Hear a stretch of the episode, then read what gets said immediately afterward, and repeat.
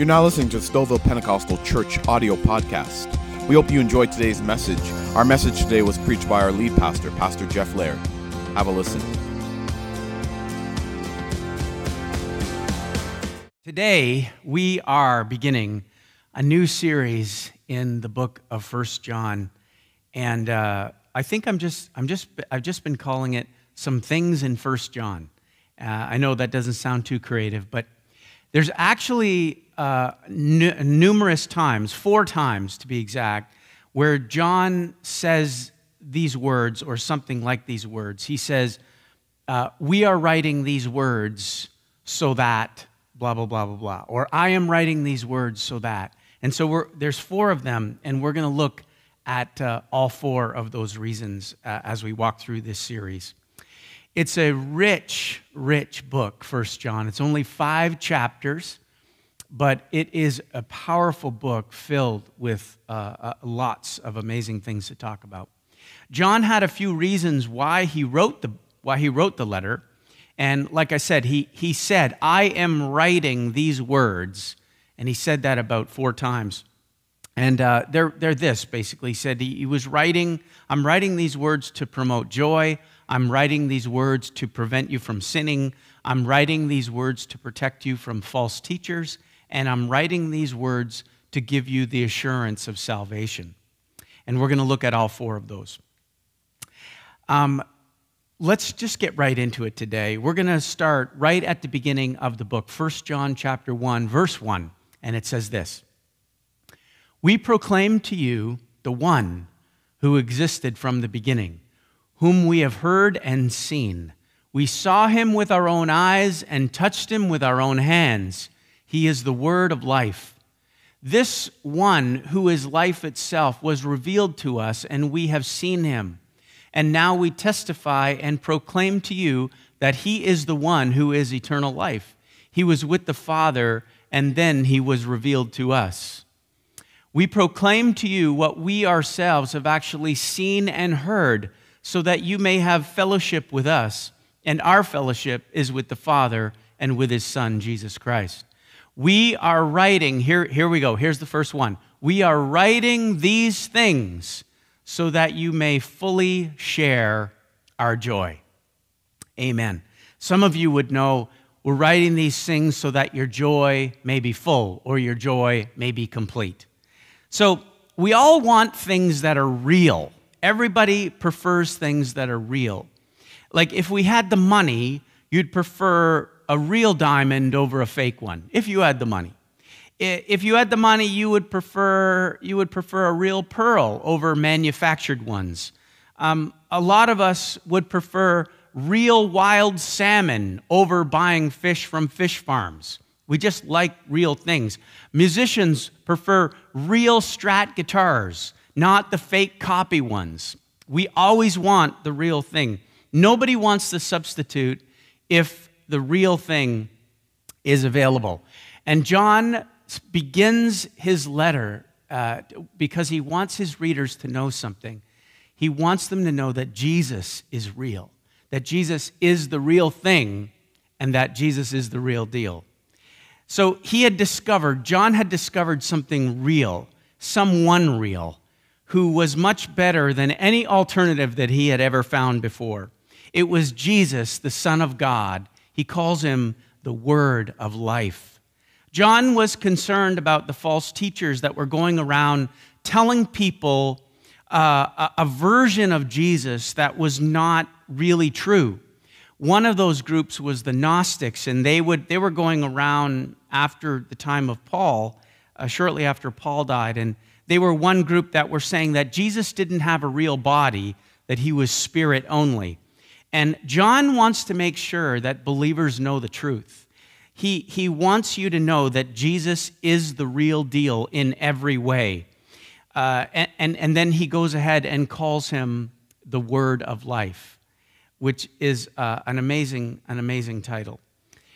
He says, listen, Jesus is the connection between God and humanity. And and to know Jesus means that you know the Father. He came to show us God's love and to reveal to us God's heart. He came to show us the Lord's plan for salvation, how he was going to rescue us back to himself. Look at uh, John chapter 14, verse 9. It says, Jesus replied, Have I been with you all this time, Philip, and yet you still don't know who I am? Anyone who has seen me has seen the Father. So why are you asking me to show him to you? He's saying, Listen, if you've seen me, you've seen the Father. Jesus is God's revelation of himself. He came into the world, he took on human flesh. Colossians chapter 1, verse 17. Look at these powerful verses. Says, He existed before anything else, and He holds all creation together. Christ is also the head of the church, which is His body. He is the beginning, supreme over all who rise from the dead. So He is first in everything. For God, in all His fullness, was pleased to live in Christ. And through him, God, recon- God reconciled everything to himself. He made peace with everything in heaven and on earth by means of Christ's blood on the cross. This includes you, who were once far away from God. You were his enemies, separated from him by your evil thoughts and actions. Yet now he has reconciled you to himself through the death of Christ in his physical body. Physical body, there you go. As a result, he has brought you into his own presence, and you are holy and blameless as you stand before him without a single fault. See, knowing the truth about Jesus is really important, and John wants his readers to know. One of the first things he says is, This guy is legit. He is absolutely true. He's real. Jesus is important if you he is God and man, and if you take either one of those away, it's not the same Jesus that John knew. It's not the same Jesus that the disciples knew to be true and real. John says, We proclaim to you the one who existed from the beginning, meaning he's God. So don't believe these false teachers. Listen to us. Listen to me. Listen to those of us who knew him. We spent time with him. John says, We have heard him with our own ears. We have seen him with our own eyes. We have touched him with our own hands. John was there when Jesus did miracles. He was there when Jesus healed the lame, the blind, and the deaf. He was there when he raised the dead. He saw him and spoke to him and ate with him after he rose from the grave. In his gospel, John calls Jesus the Word. And now he adds another title, the Word of Life. We know that Jesus himself said, I am the way, the truth, and the life. He came to give us a better life now and a spiritual life that will last for all of eternity. There are lots of people in this world that are physically alive, but they are spiritually dead. And I know that you, you, you get that. There are tons of us who are physically alive, but spiritually dead. Jesus says, Listen, I have come to give you life. I've come to give you spiritual life, eternal life for, for everyone and anyone who would believe. He is the word of life, John says, that's been revealed to us. He is the real deal. So, he starts by saying, Jesus is real. Uh, next, he talks about Jesus, that Jesus can be experienced. And uh, look at this verse, 1 John 1 2. It says, This one who is life itself was revealed to us, and we have seen him. And now we testify and proclaim to you that he is the one who is eternal life. He was with the Father, and then he was revealed to us. He's saying, Listen, I've had a personal encounter with Jesus. I've experienced him. I've been with him. I've seen him. I've heard him. I've touched him. I've ate with him. I've heard what he's said. I've seen what he's done. He, he, he is real and he can be experienced. He, John says, listen, I didn't inherit it from someone else. I didn't read about him in a book. I experienced him for myself. I encountered Jesus and I knew him personally. Now, some may say John had this huge advantage of being alive at, during the time of Jesus and interacting with him on earth. Like, like, darn, we were born 2,000 years too late. But it's actually not true. Uh, no matter how we slice it, here's the truth He is still here, and He is still with us. Somebody said, Amen. Someone in this room said, Amen. Come on, help me out. Yeah. He is still here and still here with us, and He still can be experienced today. Jesus left the Holy Spirit. He is with us even now. He's with us even now, even in this moment, right now. John chapter 14, this is what Jesus said. He said, And I will ask the Father, and he will give you another advocate who will never leave you. He is the Holy Spirit who leads into all truth. The world cannot receive him because it isn't looking for him and doesn't recognize him. But you know him because he lives with you now and later will be in you. No, I will not abandon you as orphans. I will come to you. He's saying, Listen, uh, yes, I'm leaving, but I, physically, but I am leaving with you the gift, the presence of the Holy Spirit. He will be everything that you need. We can experience Jesus right here and right now through the presence of the Holy Spirit. The word of life did not come to bring us death and condemnation and then to leave us abandoned as orphans. No, that's not what he says. He says, Listen, I have come. I'm the way, the truth, and the life. I have come to bring you healing. I've come to bring you salvation, freedom, joy, and strength. I will not abandon you. So if John could experience Jesus, then we can experience Jesus too.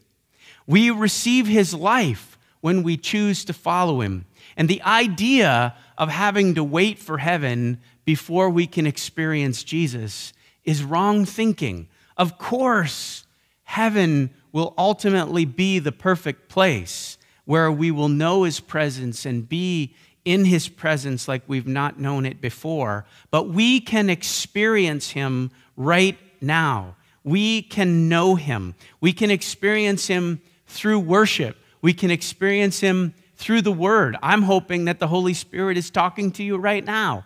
We can experience Him through prayer. We, we can experience Him by looking around at creation and being in awe of His power. We can listen to the testimony of a transformed life and feel the presence of the Lord in our own hearts. Has, it ever happened to you? That's why we love testimonies, because not only does it encourage the person who's speaking, but it encourages us who listen. We experience Him through that. We, we can experience Him as we serve others. We, we can experience Him in so many different ways. We can experience Him in a time of need. Have you ever been in a time of need? You've been hurting, you've needed something physically, emotionally, financially, whatever the case may be, and you have felt His presence and seen His power. We can feel Him and experience Him. One of the keys to doing this is desire. It, it, it really is. Do you want to experience Him? Do you want to know Him? Do you want His presence in your life, in your home, in your room? Do you want His presence to be with you, in you, around you, among you, leading you, guiding you, speaking to you? Desire is a huge thing. David said, As the deer pants for water, so my soul longs for you. What kind of desire do you have for the Holy Spirit? Look at these verses. Uh, Jeremiah 29 13 says, If you look for me wholeheartedly, you will find me. And Proverbs 8 17 says, I love all who love me, and those who search will surely find me. And look what Jesus said in Matthew chapter 7 Keep on asking, and you will receive what you ask for. Keep on seeking, and you will find. Keep on knocking, and the door will be opened to you. For everyone who asks receives, everyone who seeks finds, and to everyone who knocks, the door will be opened. He's talking about persistent desire. Persistent desire. Do we have it? Sometimes we desire the Lord in a time of need, we pray more, and then in a time of plenty, he seems to get put on the back shelf. But we can experience the Lord if we have the desire to do so. He says, If you seek me, you'll find me. If you keep on asking, you're going to find. If you keep on knocking, I'm going to come. The door will open. What kind of desire do you have for the presence of the Holy Spirit? There are times in our lives when we have known the presence of the Lord. Those of us who have followed him for any length of time, even as I say this, if you begin to think about the times in your life when you have felt the presence of the Lord, it'll warm you up inside on a cold day. he has changed us for the better. Amen? You have felt his presence and known his love. See, there's nothing like it. There's nothing like it. And I encourage us all, we've got to ask for more desire. We need his help even to desire him. Say, Lord, I need more desire to desire you. Can you give me that? I need help with that. There's so many things in my life that I desire, so many things that lead me down to the left and to the right. Sometimes I get lost and I lose you in the process. But Lord, I am hungry for you. I am thirsty for you. I want that same passion, that same desire that David had, that just like I want a drink on a hot day, is how I want to know you. There are times when we have known him. You have, you have experienced him. Times in your life when you knew beyond a shadow of a doubt that it was the presence of the Lord. See, those are moments that we'll never forget.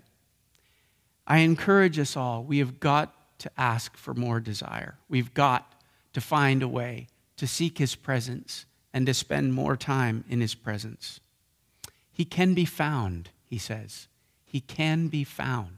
He can be experienced if we would sincerely look. And so that's on us today. So, John says Jesus is real. He says that uh, Jesus can be experienced and uh, the next point he says is that we all have something in common. And look at 1 John 1, verse 3. It says, We proclaim to you what we ourselves have actually seen and heard, so that you may have fellowship with us, and our fellowship is with the Father and with his Son, Jesus Christ. We are writing these things. Here's that phrase. We are writing these things so that you may fully share our joy. See, coming to Jesus, it brings us into fellowship. Now, uh, fellowship is a bit of an sort of an odd, uncommon word that we don't really use very much anymore. But all it, all it really means is uh, a basic understanding of fellowship is that it means that we have something in common it means that we're partaking of something together. And by the way, it's not just church people drinking coffee and talking in the lobby after a service. That's a little bit of it, but it's a lot more than that. Remember the good old days when we could stand in the lobby and drink coffee together? Wow. Those good old days are coming back. Hang in there. We'll get there. But it's a deeper connection than just that you know, it, it's like if two people like anything, like cooking or sports or music or, or fishing or whatever it is that might connect them, if that topic comes up, all of a sudden, two complete strangers now have something in common and it connects them and they, they, they, they, they, they can openly talk about it and they openly have this connection now with each other that they didn't have before. Their fellowship is having something in common. Now, believers have the things of Christ in common.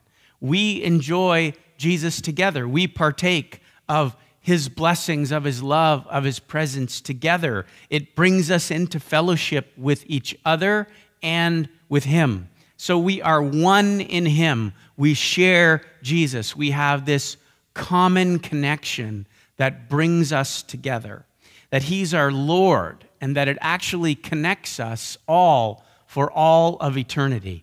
And that, my friends, is a powerful connection. But there's also this vertical connection this vertical fellowship that goes on. Uh, we are connected to each other, but now, uh, John says, we're connected also to the Father and to the Son. Uh, this is what Peter said in 2 Peter chapter 1. He said, And because of his glory and excellence, he has given us great and precious promises. These are the promises, li- listen to this sentence. These are the promises that enable you to share his divine nature and escape the world's corruption caused by human desires. These promises have enabled us to share in his divine nature.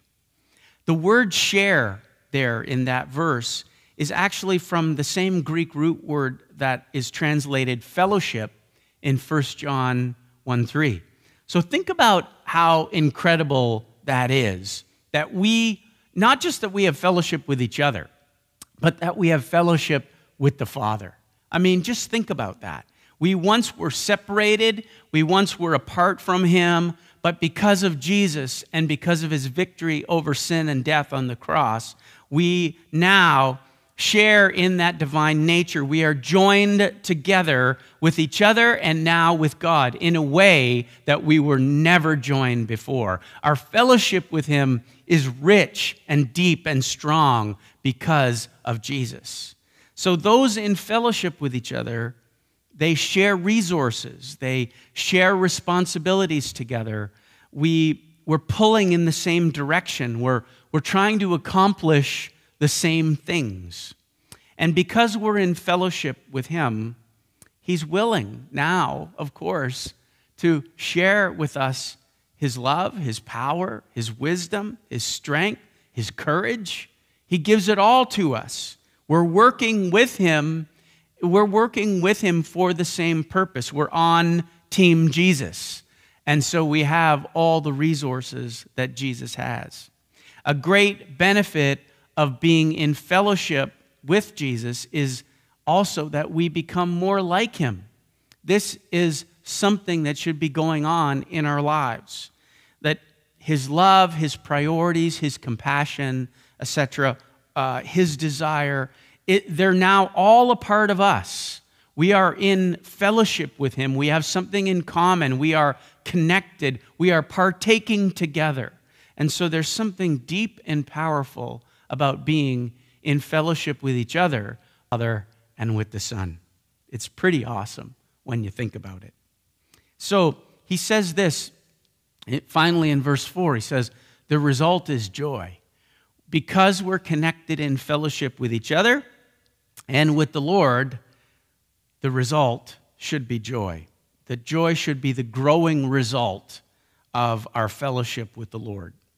That we can now fully share in his joy. We couldn't fully share in his joy before, but when we are joined together in fellowship with him, we can. Now, I get that it's not, that it's not always easy, but I want you to know it's possible, but it's not always easy. I get that. For us to attain this fullness of joy, this, this sense of joy, this sharing of his joy. It seems that our joy gets attacked on all sides. On, on all sides. And sometimes, like, we know our circumstances, our mood, people around us, uh, our sin, uh, and a million other things can seem to drain us of joy, steal our joy, take our joy. And John is reminding us here how special our connection is to each other and with Jesus. We can be eternally connected we are eternally connected to the word of life. He calls him that. The word of life the supernatural joy giver, the one who bears burdens, who we put heavy things on him and he puts beautiful things on us. There is a lovely exchange when we're in fellowship with Jesus. We are eternally connected to the word of life and eternally connected to the supernatural joy giver. You know, we have to stop being passive, I think, about losing our joy. We, we, I think we just accept it as part of our routine, our regular life. Oh, I've had a bad day, so now I have no joy. Oh man, the guy cut me off in traffic, so now my day's my day's fried, you know.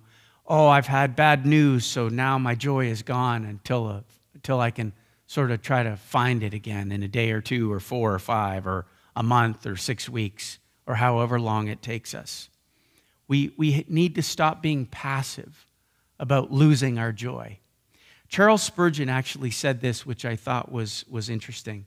He said, If any of you have lost your joy of the Lord, I pray that you do not think it is a small loss. An interesting quote. He said, If any of you have lost the joy of the Lord, I pray that you do not think it's a small loss. And he's right. It's not a small loss, it's a big loss.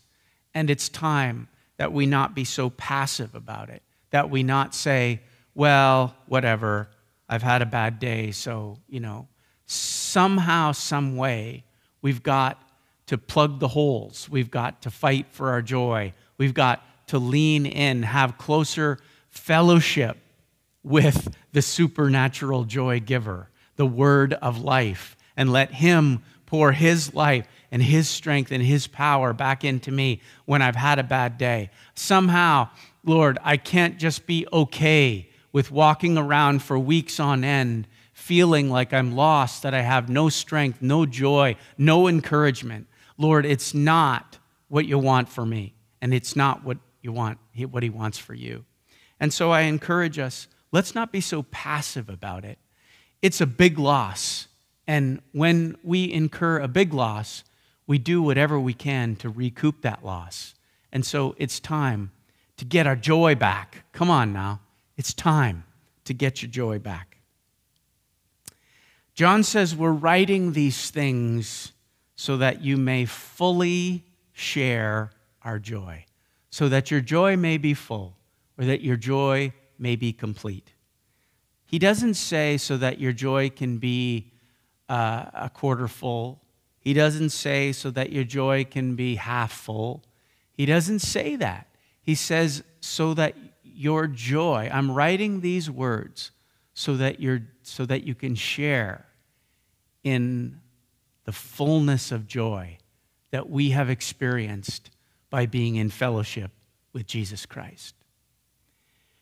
When we are in fellowship with Him, there is no reason for us to walk around without this joy.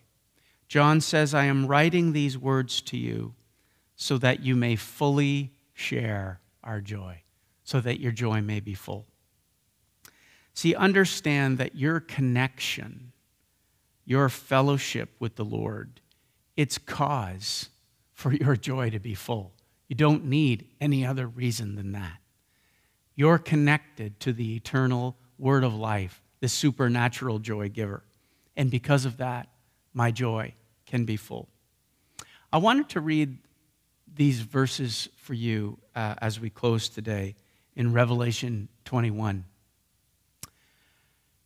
This is John, again, who wrote the book of Revelation, and he says these words I saw no temple. He's talking about the new heaven and the new earth and the new Jerusalem that God is, uh, is, um, is going to be putting all together at the end of time. And he says, I saw no temple in the city, for the Lord God Almighty and the Lamb are its temple. And the city has no need of sun or moon, for the glory of God illuminates the city, and the Lamb is its light. The nations will walk in its light, and the kings of the world will enter the city in all their glory. Its gates will never be closed at the end of day because there is no night there. And all the nations will bring their glory and honor into the city. Nothing evil will be allowed to enter, nor anyone who practices shameful idolatry and dishonesty. But, but check this out. But only those whose names are written in the Lamb's book of life. I just wanted to read that because it just reminded me this week of our connection to the word of life. If our names are written in the Lamb's book of life, because we're connected to Jesus, the word of life, it is all the reason we need for our joy to be full. It's, it's all the reason for joy that we will ever need. It's because, listen, at the end of the day, your name is written in the Lamb's book of life. At the end of the day, you are in fellowship with the word of life, Jesus, the supernatural joy giver. And that, my friends, is reason enough for my joy to be full. No matter what comes my way, no matter what happens to this world, that if I die tomorrow, that if something negative happens to me, my fellowship with Him, my connection to Him does not go away. It lasts for eternity, and I will be in His presence and I will be saved. Isn't that cause for joy? Thank you. Vic just said amen. Just, just, just to help me out. But this is cause for joy. It is the reason why I can fully share his joy because I am fully connected to him and I am fully safe in his hand. See, I write these words, he says. I write these words. I write these words so that your joy may be full. One of the reasons he wrote this letter, and it starts in the first four verses, is because he wanted his readers to know their connection to each other and their connection to the Lord Jesus Christ is cause for their joy to be full. Grab that today. Understand that today. Believer, if you know the Lord and you're a little short on joy, sink sink into Him just a little bit deeper. Spend time doing something that will invite His presence into your life. Turn off the TV for a little bit. Just say Jesus. Listen to some music. Read a good book. Do something that will bring that inspiration and presence of the Lord into your life and get it back. Get your joy back. If you're watching today and you've never known the Lord, Understand this it's, it's not religion that I'm talking about. We're not trying to be religious people. What we're trying to be is people who are in a relationship with the living God. And it's different than being religious. We are in relationship, we are in fellowship, we, we, we have something in common, we, we partake together because we're connected to the Lord through what Jesus accomplished on the cross.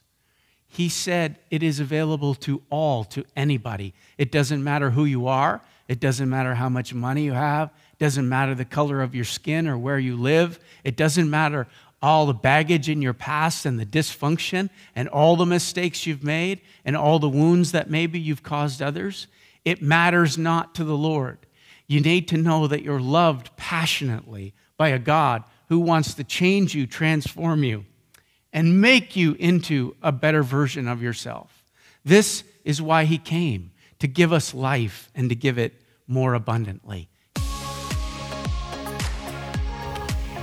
You have been listening to the Stouffville Pentecostal Church audio podcast.